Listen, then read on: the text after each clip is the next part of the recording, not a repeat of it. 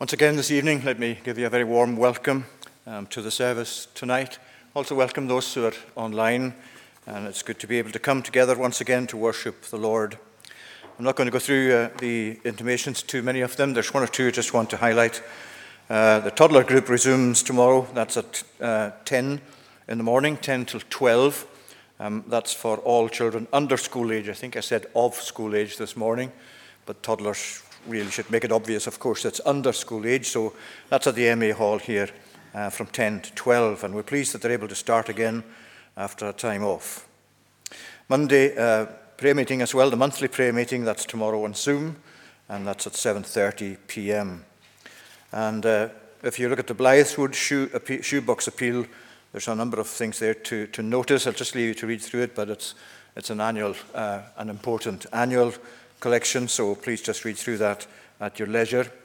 And just to let you know as well, as on the final page, the monthly collection of free will offering envelopes, uh, we're not going to be going ahead with that uh, just now for the meantime, um, because the COVID related restrictions on, on attending church services have been dispensed with. Uh, so we're deciding not to continue with that facility.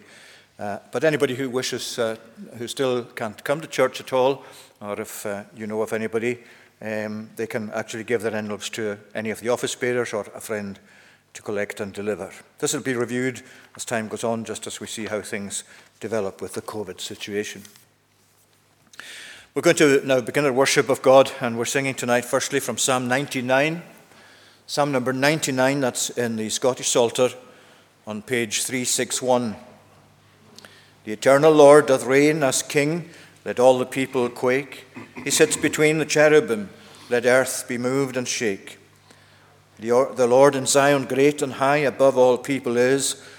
Thy great and dreadful name, for it is holy, let them bless. The king's strength also judgment loves. Thou settlest equity, just judgment. Thou dost execute in Jacob righteously. The Lord our God exalt on high and reverently.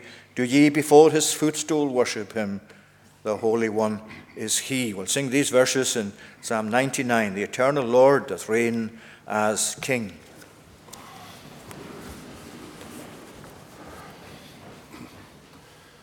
The eternal Lord doth reign as King. Let all the people quake.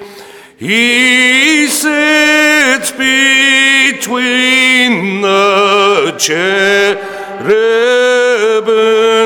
Let the earth be moved and shake. The Lord in Zion, great and high,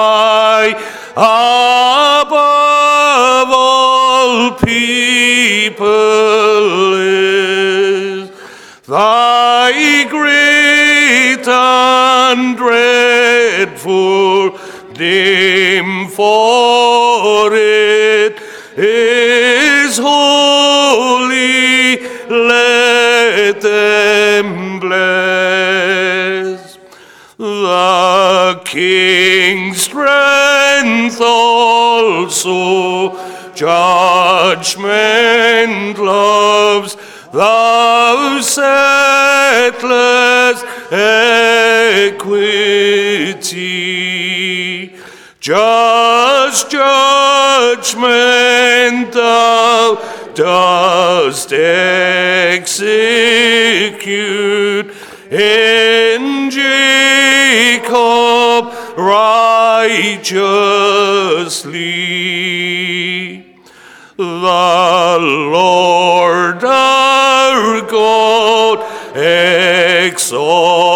exalt on high and reverently do ye. Before his footstool worship him the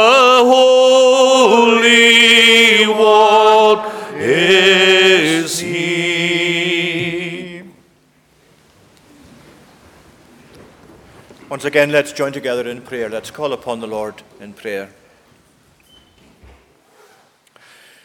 O Lord, our gracious God, we give thanks that, for that reminder that we have been given in these words we have sung in your praise, that you are the Holy One who inhabits eternity, that in your holiness you regard all things that you have made, and that you look down upon us tonight with your holiness Uh, as part of all that you do and marking all that you do, because everything that you do is marked by holiness.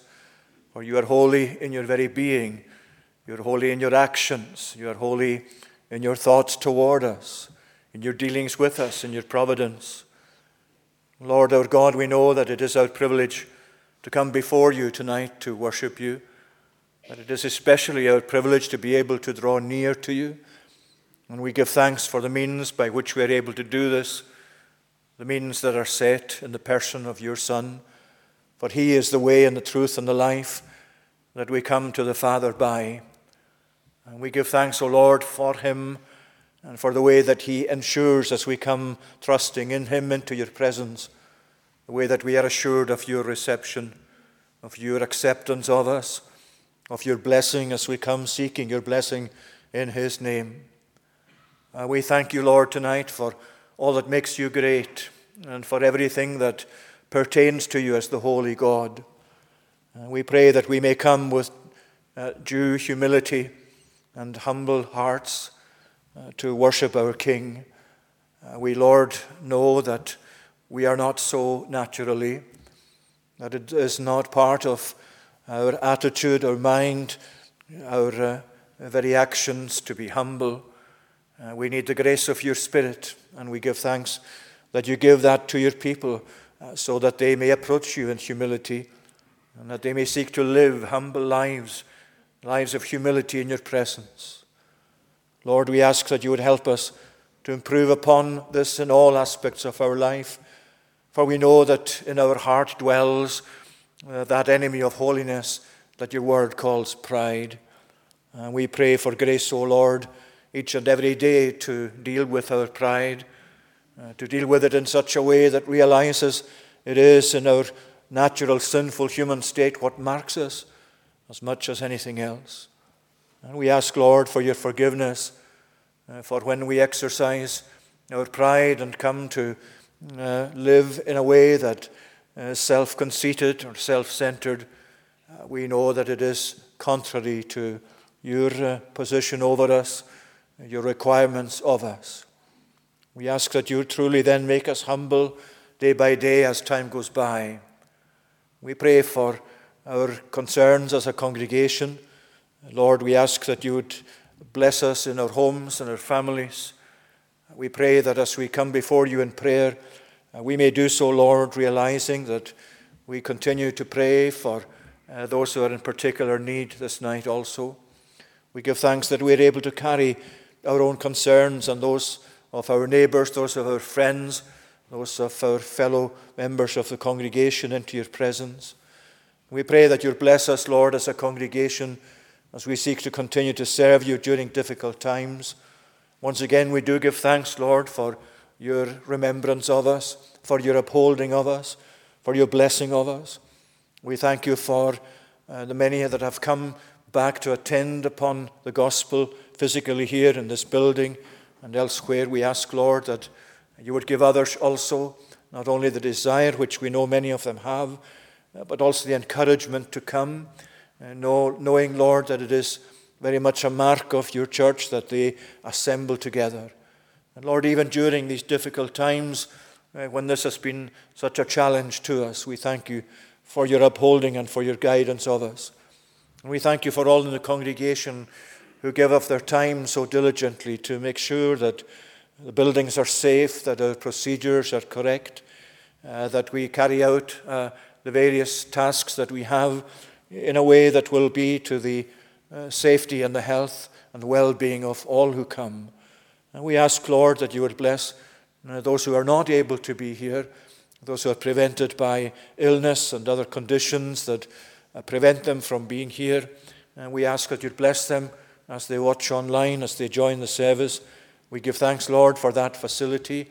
We give thanks that it uh, goes not only to other uh, members of the congregation and households, but that thereby, as it goes out online, uh, that it, uh, it, it is disseminated throughout the whole world. We pray that that itself, Lord, will be to the benefit of many. We ask that tonight many will come to hear Christ's voice for the first time. If they have not heard it already, Lord, make them to hear your voice tonight, we pray. And grant that you would speak even uh, through these uh, media that are used to disseminate the gospel. Uh, we pray that you would speak into people's lives, into their hearts and minds, and give them, Lord, tonight to know the drawing power of your Spirit, bringing them to yourself. We ask, too, for your blessing on all our activities as we uh, again begin activities uh, with toddlers. We pray for your blessing for them and for those who uh, have uh, charge over uh, the meeting. We give thanks for them and pray that you would bless their meeting tomorrow and encourage them, Lord, we pray, in dealing uh, with the toddlers and with their need. And encourage, we pray, those families who bring their young ones and to Sunday school as well and to youth classes. Lord, we pray for your encouragement for them. And we pray that in all our concerns as a congregation, your blessing will go before us. We uh, recognize, Lord, that we need that blessing to go before us. We thank you that you're the provider for us, that you go ahead of your people into the path that they follow. Uh, we, Lord, recall from your word uh, how you uh, instructed Elijah long ago to go to a certain place by the brook Kerith, and that you had already commanded the ravens to feed him there, to bring him food. And the same for the widow uh, that you sent him to later on uh, that she had been uh, prepared by you to receive him. Lord, help us, we pray, to believe that you still do this for your people, that whatever you ask us to do, wherever you lead us to go, and however you prompt us to serve you, we know that you go ahead of us. And we pray that we may, at all times, Lord, like the psalmist, set the Lord before us at all times, so that we can say, Seeing he is at our right hand, that we shall not be moved. And so, Lord, bless us again, we pray tonight. Again, we commend to you those of our congregation uh, who are experiencing challenging and difficult times during these days. We pray once again, Lord, for those who mourn the passing of loved ones. We pray for them not only uh, in this recent week that has gone by, but also in times gone by as we would seek, O Lord, constantly to remember that uh, bereavement and the sorrow of bereavement is not over uh, quickly and sometimes not even for a lifetime. And we pray especially that you bless those in the past week who have lost loved ones. Again, we uh, commend to you, O Lord, Chriselle and her family. Uh, we ask that you would be with our brother and sister, uh, sister as they mourn the passing uh, of Joan, their sister. We ask, O Lord, that uh, you would bless them at this time with your strengthening, with your comforting, and the wider family as well. We commend them all to you. Uh, we pray for those who are ill, O Lord, at this time.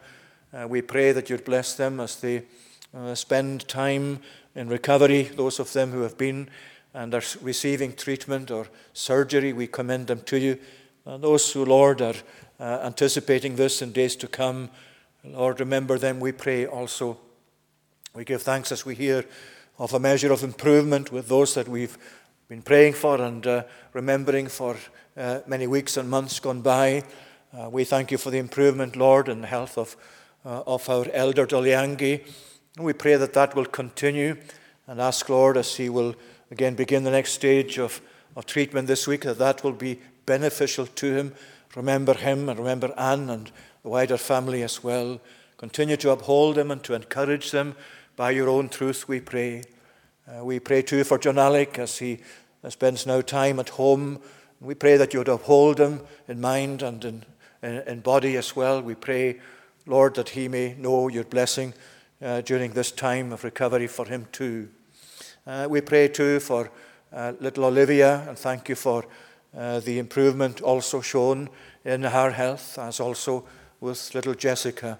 And Lord, we ask that you'd bless them as we have prayed for them for some time and continue to bring them before you. So we give thanks that you hear us, that you're a God who listens to our feeble voices, Lord and that you are one who, despite our littleness of faith and our unfaithfulness at many times, O oh Lord, yet you hear our cry and you give note, and you take note and you give us indication as you are pleased to bless in response. Lord, we pray that this will be so uh, for them and for others too, uh, for whom we pray at this time. Remember us as a nation, as a people. Remember us uh, throughout the islands, Lord, when there is uh, an increase uh, in uh, the COVID vaccine, COVID, COVID um, infections. We ask that you would bless the, the vaccines that you have provided and help people to, if they haven't taken them, to help them, Lord. We pray to, uh, to see their way forward to taking the vaccine. Once again, we commend Jackie Keddy to you. Uh, we ask that you bless her, uh, bless her, uh, her work colleagues in donation as well uh, during this difficult time for them. We pray too for the residents and ask that you be near to them, Lord, and grant that your own protective care would be, uh, would be cast over them. And we pray that you may bless them with recovery, if it please you, and that you would help them, Lord, at this time to look to you for your help. Remember those who have charge over these health situations in the health board. Uh, we give thanks for the dedication of, of staff of different uh, levels of responsibility. And we pray that you would bless them, Lord, at this time and help them through times of anxiety such as these. Help them especially to look to you and to your grace. Uh, we pray that you would bless us as a nation as well. Uh, bless those in government over us, Lord. Uh, grant to us, though we uh, uh, see that there doesn't seem to have been throughout the general public much of an increase in, uh, in looking to God and looking after their own souls as well as those who are in government over us. Oh, turn them to yourself, we pray. Give them even that this pandemic may reach into their hearts and minds to ask serious questions, but especially, Lord, turn them to your truth, to your word, to your laws. And in all of these things, Lord, take the glory and the praise to yourself. And whatever uh, you, you have chosen to be our lot in life, help us to glorify your name at all times, even as you create, have created us for this purpose. Receive our thanks now. Cleanse us from all our sin and all for Jesus' sake. Amen. Now we're going to read God's word this time tonight in Philippians. Uh, once again, we're looking at uh, Philippians tonight. Philippians chapter 2, as we begin looking at chapter 2. We'll read chapter 2, verses 1 uh, through to verse 18.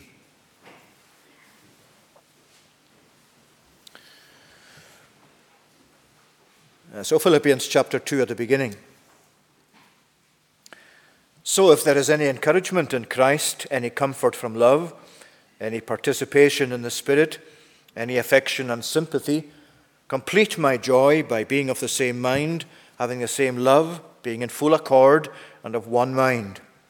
Do nothing from rivalry or conceit, but in humility count others more significant than yourselves. Let each of you look not only to his own interests, but also to the interests of others.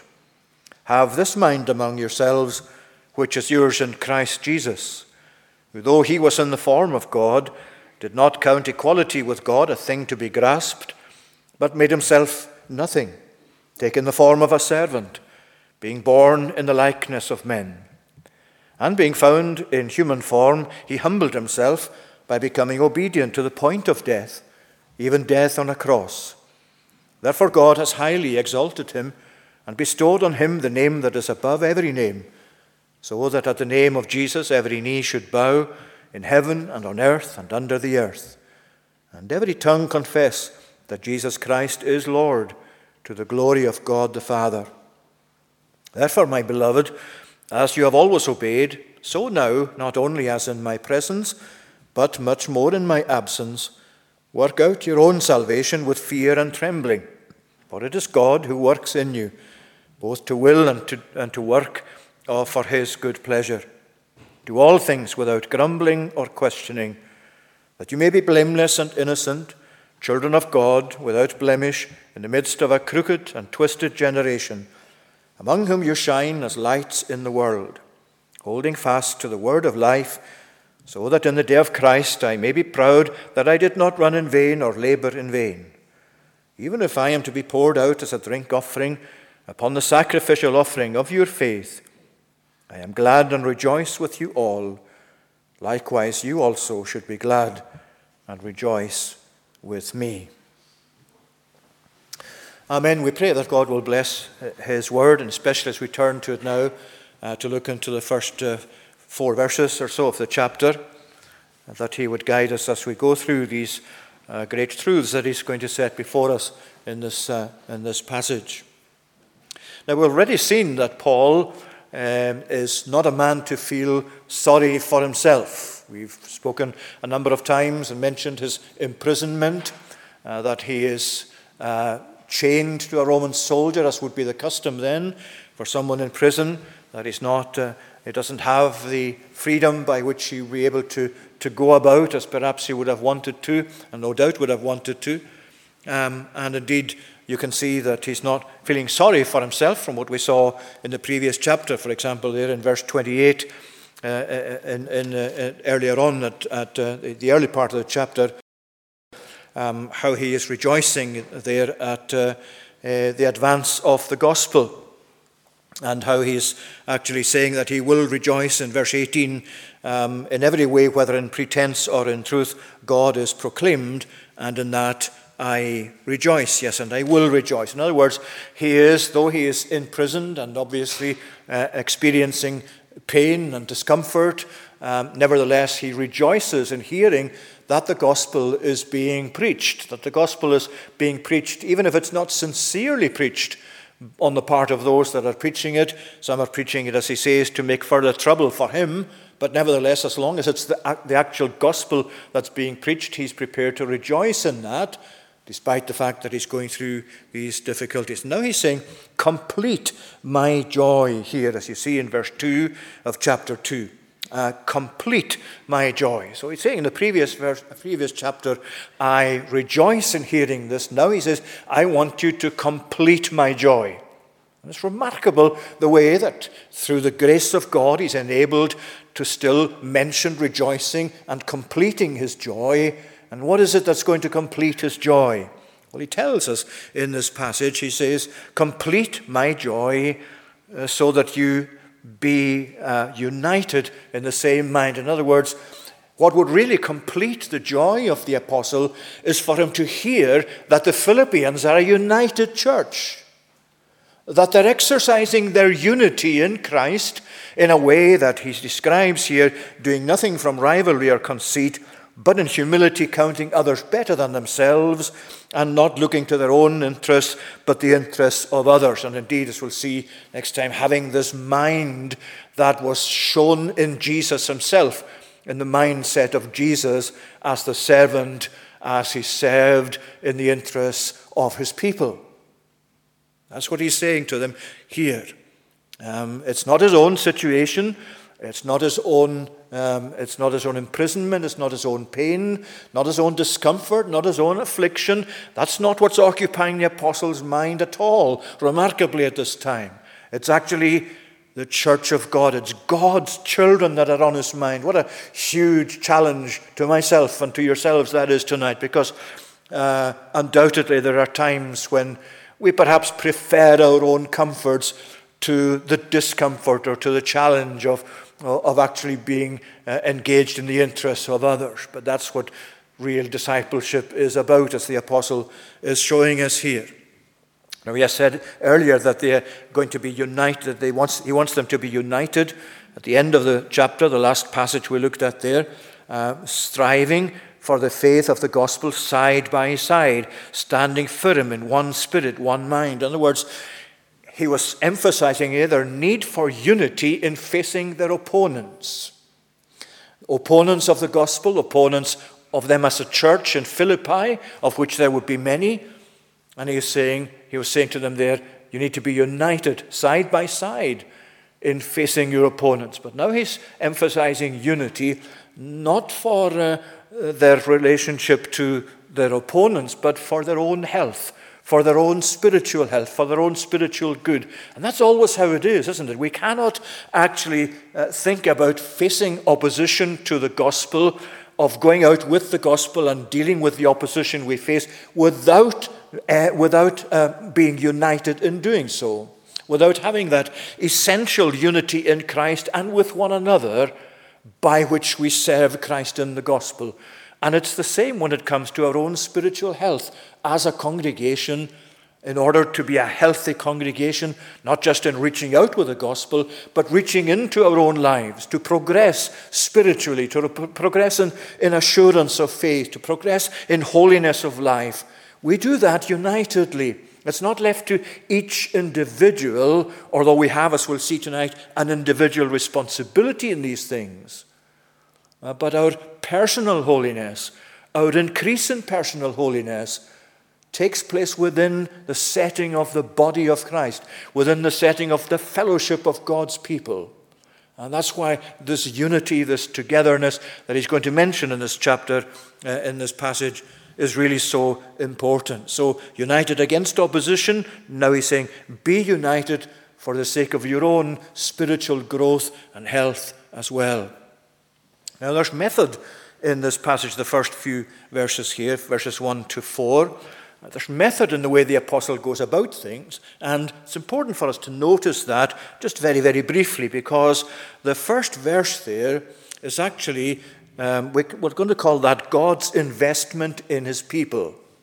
Because what the apostle is doing is really reminding the Philippians uh, how God has invested love, how He has invested encouragement and comfort and fellowship in the Holy Spirit in these Philippians, as He does in all His people. In other words, Paul is saying, just think for a moment what God has already done, the extent to which God has already gone to make you the people you are, and how in the Trinity that God is, the three persons of the Trinity, they are together involved in making you what you are as a people.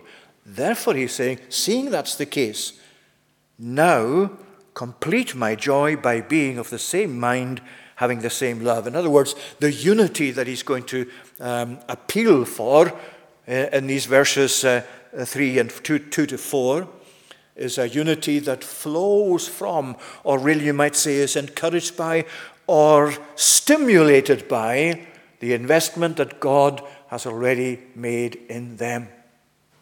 Let's look at that first of all uh, in verse 1. So, if there is any encouragement in Christ, any comfort from love, any participation in the Spirit, any affection and sympathy. There's a lot of words there, uh, and uh, we're not going to be able to go into all uh, the meaning of all these words in any great detail.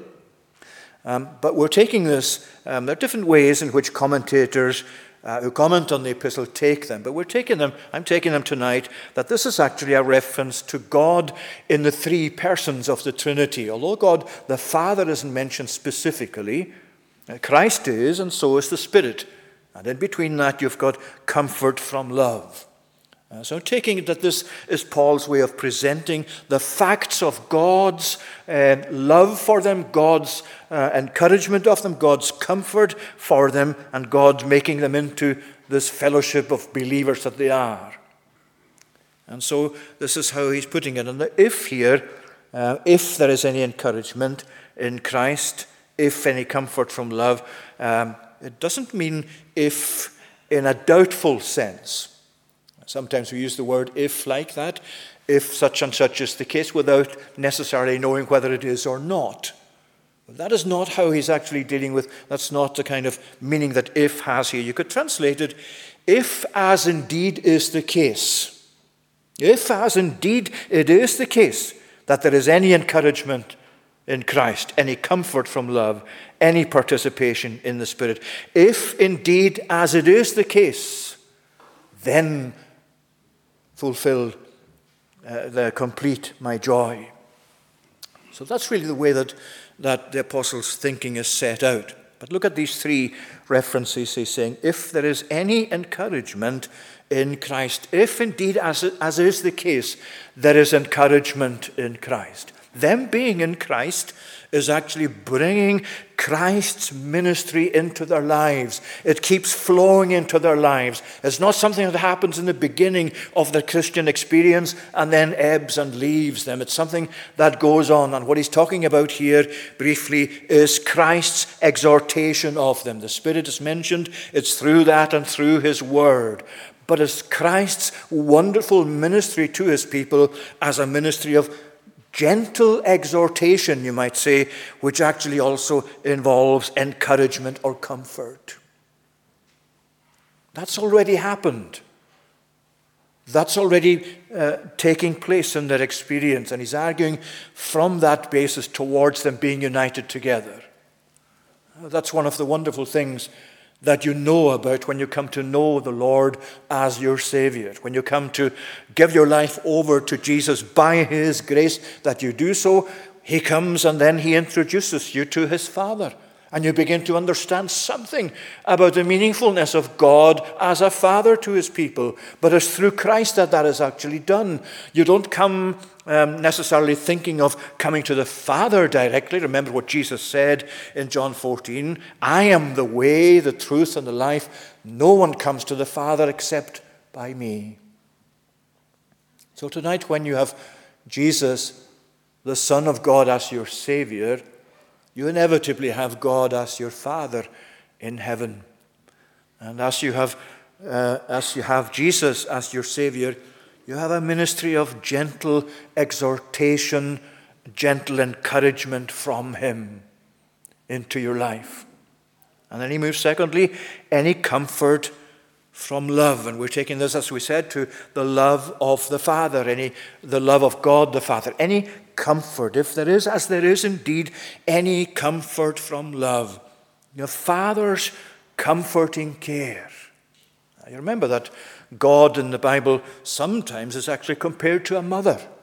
Uh, it doesn't uh, uh, bring us to actually be persuaded that there's a femininity to God, uh, although because God uh, is presented in His Word usually in the masculine gender for us. That's not important in that sense. What, it is, what is important is that the Father, as He takes care of His people, he ministers a comforting care to them like a mother nursing a child in her lap or on her breast. And tonight, you as a Christian are thankful for that ministry. You're thankful that your relationship to God is one of a child to a father. You're thankful that you know His fatherly love, that you know in His fatherly love that He takes care of you, that He comforts you that He ministers that comfort to your soul, just like a loving father or mother ministers comfort to their child in distress. And if there's any also fellowship in the Spirit, now the word's participation here, but it's actually literally the word fellowship, any fellowship in the Spirit. And he's talking here about the kind of thing that the Holy Spirit brings about, uh, this, this fellowship that He creates because that's what God does. When He converts individuals, He, he bonds them to the fellowship. He makes them part of the fellowship that is Christ's church, the fellowship that is in the Spirit.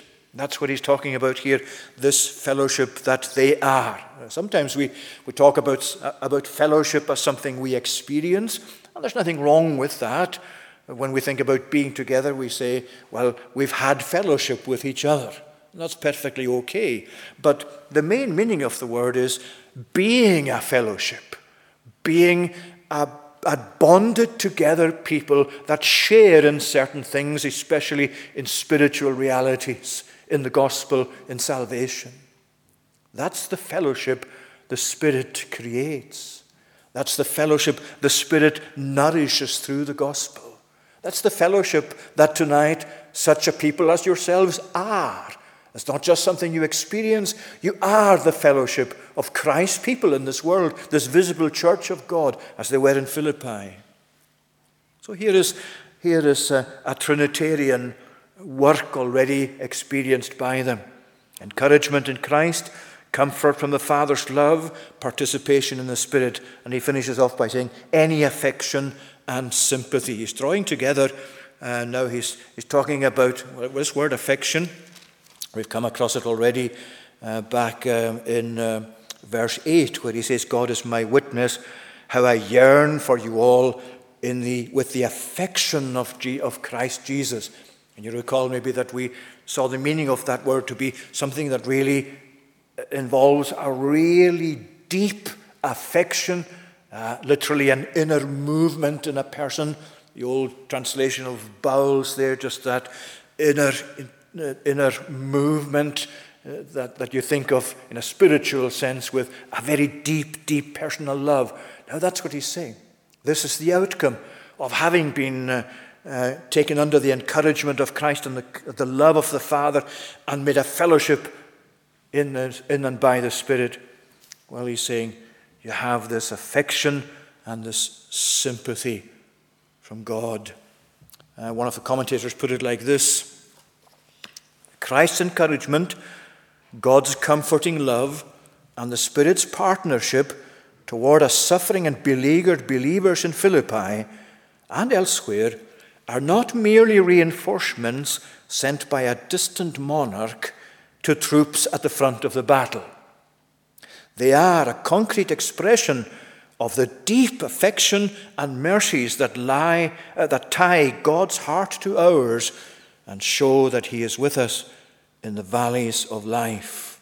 He was picking up the reference to uh, the, the, troops, as it were, the spiritual troops uh, facing their opponents. And what he's saying now in this chapter, he's saying, this commentator was saying, don't think of that as, as if God was just sending reinforcements from a distance. What he's, uh, what he's actually saying is, I'm here myself. I'm with you myself because I've come as the triune God into your experience as human beings. I've taken you to be my people. I've formed you into this fellowship. Now, you see the appeal of that. That's Paul's method. That's where Paul is beginning to approach the whole issue of them being united together for their own well being as well. And what he's really saying is here is God united together, these three persons that comprise the Godhead, and they're all perfectly united in the blessing you've already received. They're all perfectly united in what has come to be your experience already from Christ, from the Father, from the Spirit. Now, therefore, seeing that is true, seeing that is one of the great facts in your experience, well, then he says, complete my joy, having the same love, being in full accord. In other words, the unity within the Trinity in blessing them is the launch pad, if you like, in his argument for them to be united together. It's almost saying to them, when this is the case, how can you be anything other than united in these ways? So there's God's investment in his people. Isn't that so precious to us tonight? Isn't that so precious to us as a fellowship of God's people?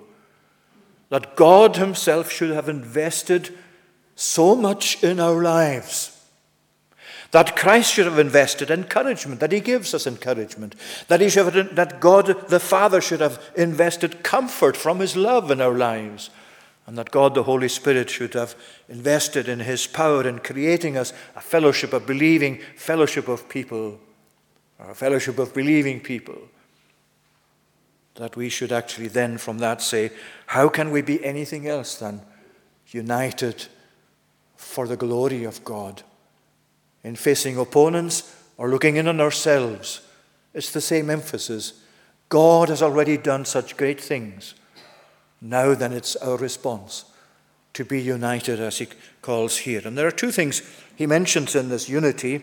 Uh, first of all, he mentions unity itself, but then he mentions humility as well.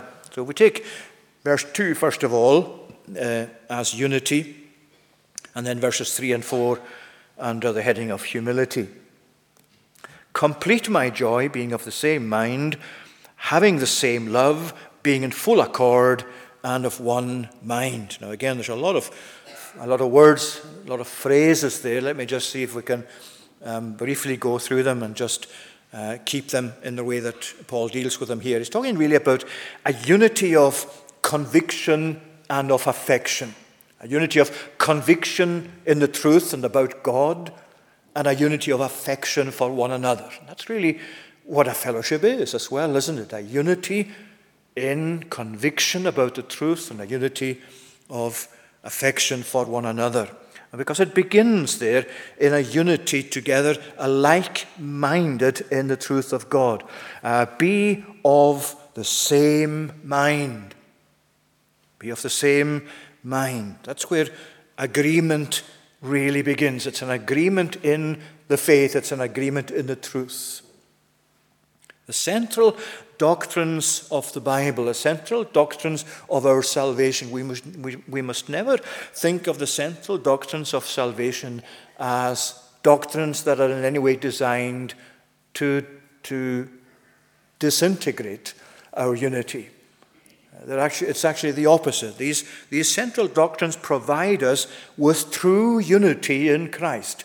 Christ Himself, the person of Christ, the Father, the Holy Spirit, the Trinity, Christ's resurrection from the dead, his death on the cross as an atoning sacrifice, all of these foundational doctrines uh, from, uh, from the Bible as you, as you have it are actually uniting doctrines. It's when you actually go out with the Bible's own definition of them that you begin them to have disunity. But when you take the doctrines as they are, as they are set out by God, the basic doctrines themselves, there'll be other doctrines around them that we may not actually agree with, like the form of church government or baptism, whatever they might be. But the essential doctrines themselves, Christ Himself, the Trinity, all the ones I've mentioned, they are unifying doctrines. They are there so that we, in sharing them, are bonded together with them and under them. This is what he's reminding them of. Having uh, experienced God and his blessing, now he's saying, Be of the same mind. Complete my joy that you be of the same mind, that you have, that you are one minded about this. And, and, and Paul actually here is using the word mind a few times. And he uses the word mind a lot in his epistles. For Paul, the mind is important. And the mind is not equal to the intellect. You mustn't think of the mind as just uh, those who are brainy, those who have a high intellect. Uh, the mind is actually that central component in our spiritual well being, in our soul, uh, where you find uh, the, the, the you, you find you might say, the mindset or the attitude that actually directs a person's life. The mind is so important as we relate to each other, especially as we relate to God. And that's why he goes on in verse 5 have this mind that was also in Christ Jesus. Have this mindset in you. Let this be your great example as you think about what it is to be united and about uh, what you think it is to be humble Go to Jesus. Look at Jesus. That's why he's going to give us this great example. We'll come to that, um, uh, uh, God willing, shortly. So that's what he's saying be, be like minded, having also the same love. Being of the same mind, having the same love. What does he mean by that? Well, he means sharing in the type of love that God Himself has shown them sharing in the love that God Himself has brought about in their, in their lives for Himself. well, this is one of the things that, that's important here is that love is actually as God has defined it. Um, I don't need to tell you how love is defined nowadays in human terms, uh, love being what people make it. Uh, and that meaningless phrase is often bandied about love is love. Well, that doesn't really mean anything. Or if it means anything, only, it means only what I make it. Love is love. In other words, love is what I choose it to be. And if I choose it to be expressed uh, one way or the other, then that's it. That's love for me, and that's what's important to me. That's the world in which we live. And God is saying, Love is as I define it, whether it's love between a man and a woman, love between Christians together, love between individuals that are not married at all. Love, love is as God has defined it and as it's exemplified in Jesus. Love for God, love for one another. And here is the apostle saying, Well, you're sharing in this fellowship, you are this fellowship, be of the same mind and have the same love. Share out this Christian love and your experience of, the God, of God's love together. Being in full accord and of one mind. Again, it comes back to the, to the one mind there. Um, you know, there's a word, we use a word in English, a hyphenated word, soulmates. It's a beautiful word. When you think about somebody being your soulmate, it doesn't necessarily somebody mean somebody uh, you're married to or somebody you're engaged to. It can be a fellow Christian uh, that you are a soulmate to is a soulmate to you. Your souls are bonded together. So you can call them so and so is actually my soulmate. We share a lot of things together. I can tell them things, tell him things or her things that I cannot share with many others, maybe not with anybody else, but that's because they are my soulmate. She's my soulmate. And because she or he is my soulmate, our souls, because they're bonded together, we share in so much to our mutual benefit. Well, Paul is actually using that sort of word here, being of one accord, full accord, and of one mind. Being of full accord means being soul mated together. And what a beautiful expression that is for the love that Christians share. Yeah, even if it doesn't go to the point where you're able to uh, tell people about all your experiences, all your personal details, we're still soul mates together. We share the love of God we share the grace of Christ. We share the comfort uh, of Jesus. We share the, uh, the encouragement that comes from him. We share in all the things that, that Christ brings to his people. And in that sense, we are, we are soulmates together.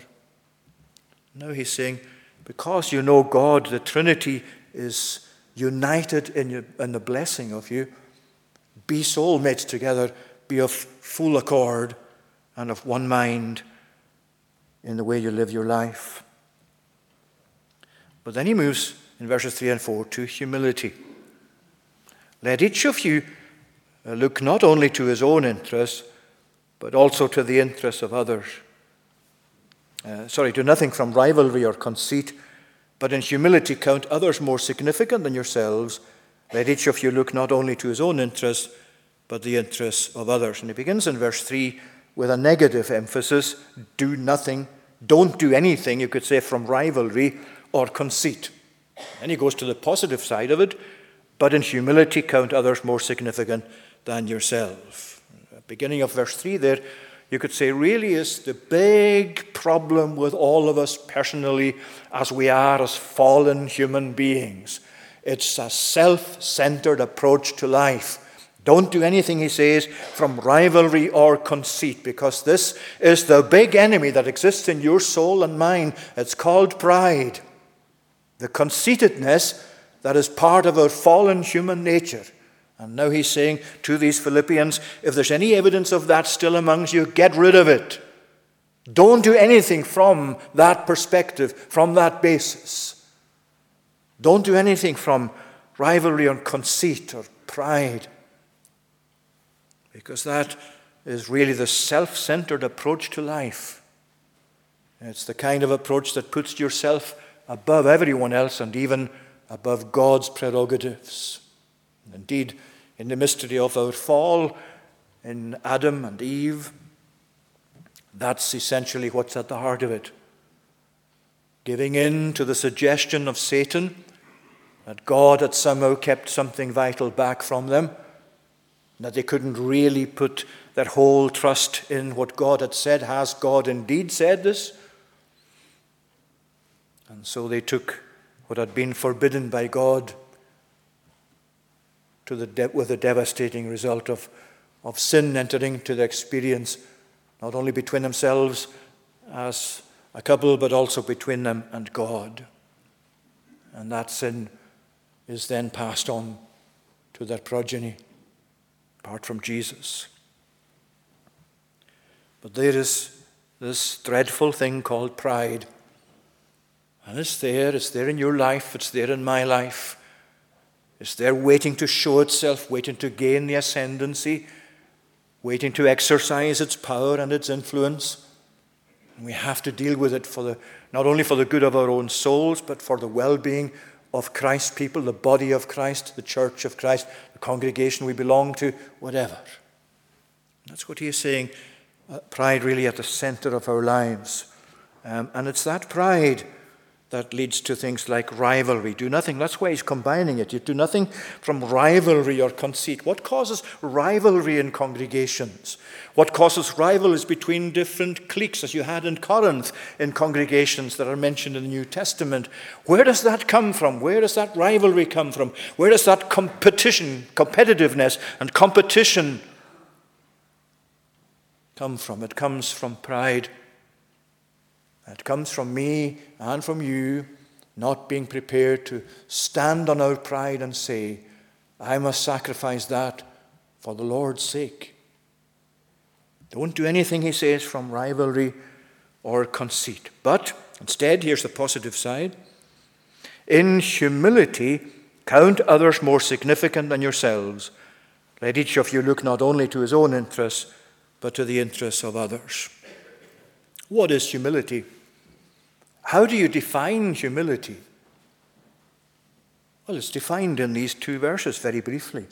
Because humility is, especially as it goes on here, counting others more significant than yourselves and let each of you look not only to his own interests, but the interests of others. That's humility. If I'm going to be a humble person as I need to be before God, I'm going to actually be, I'm going to have to be in line with what's said there, counting others more significant than myself, and I'm going to actually put the interests of others before my own interests all the time.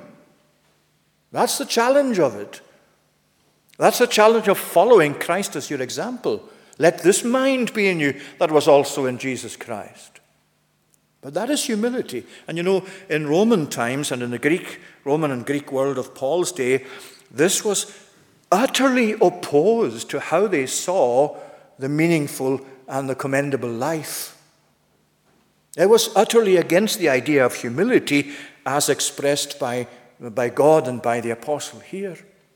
And so it is in our own day as well, because in, in Paul's day, his definition of humility, counting others more significant than themselves, looking at the interests of others ahead of their own interests, that would have been completely uh, seen as, uh, as a complete waste of a human life. It would have just been the opposite way around. And so it is in our own generation as well, friends. Uh, it is the, de- the, the gospel definition of humility that's so sadly lacking in our society.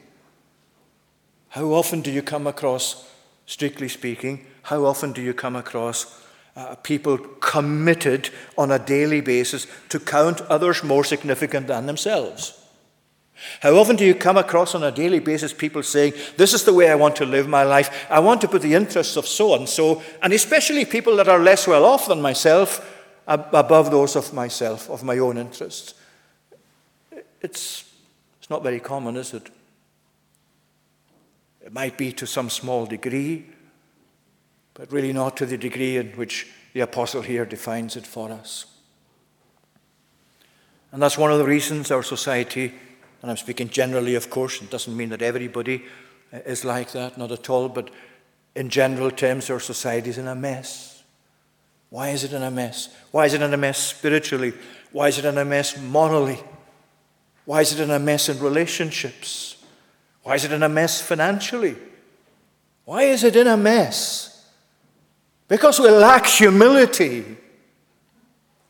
Because we've departed from, if we ever were there, at the level of biblical humility where we're genuinely concerned to put others ahead of ourselves, the way Jesus here in the next part of the chapter is spoken of us having done. And because we don't actually count others more significant than ourselves. I think that the more I go on as a Christian, humility is one of the most difficult things to achieve, to, deal, to attain to. It's one of those things for which you need daily grace in abundance. Because it's not the nature of my heart to actually think of others better than myself. It's not the nature of my heart as it is in itself to put others genuinely and consistently ahead of my own interests. But I am obliged to do that as a Christian if I'm going to be true to my Lord. That is what he's saying to us. He is really saying to these Philippians, you know, God has placed you as a fellowship created by the Spirit to be entirely different to the world around you in the values you have, in how you look at yourselves, in how you look at others, in how you live your life, in the things that you see that are important and not important. And so it is for us to hear. Now, that's the time gone by, um, but I want to just finish with one other word which occurs there and is very important. Um, Paul is actually putting himself here between, um, you notice, between uh, what he says about his own sufferings in chapter 1 and what's going on to say about the sufferings of Jesus here in chapter 2. And that's itself significant. Because as, as prison for Jesus is uh, for, for Paul is all about Jesus, so it ties him in with the sufferings of Jesus himself. That he entered into that to the glory of God the Father. But you notice this word each. Do nothing from rivalry or conceit. And then in verse 4, he suddenly introduces the word, let each of you look not only to his own interests, but also the interests of others. And there's that emphasis there that's so critical that the quality of the fellowship, the quality of the fellowship's love, the quality of the fellowship's concern for one another, the quality of humility at the end of the day comes down to the point of my individual life. My individual life fulfilling my role in God's church and my relationship to God. Let each of you do this. And, friends, that's how we have to look at it as well because it bears on our individual responsibility. Because our fellowship a con- as a congregation, as it was at Philippi, has a direct bearing with how our personal life is in relation to God. It comes down to that individual point where you actually have my responsibility and yours to live as God wants us to live, and how that is spread then through the fellowship of God's people. May bless His word to us. We're going to conclude uh, in Psalm 131, Psalm 131, and that's on uh, page 173.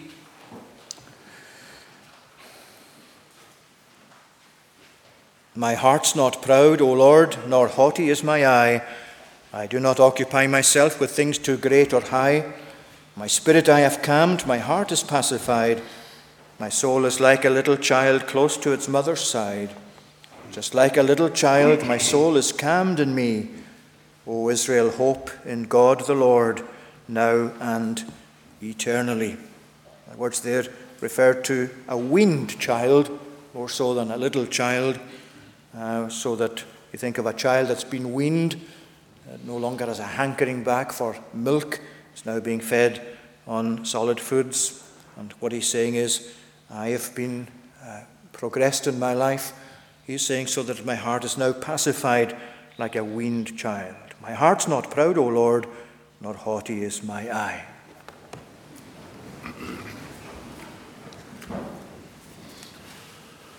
My heart's not proud, O Lord, nor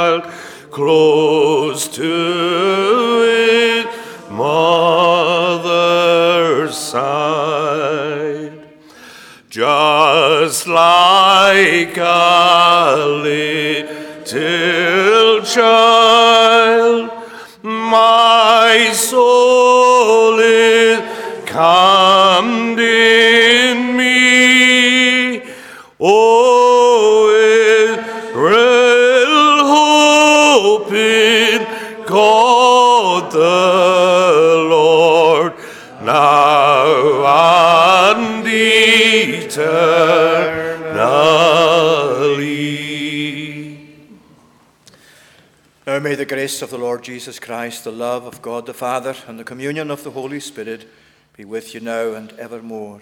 Amen.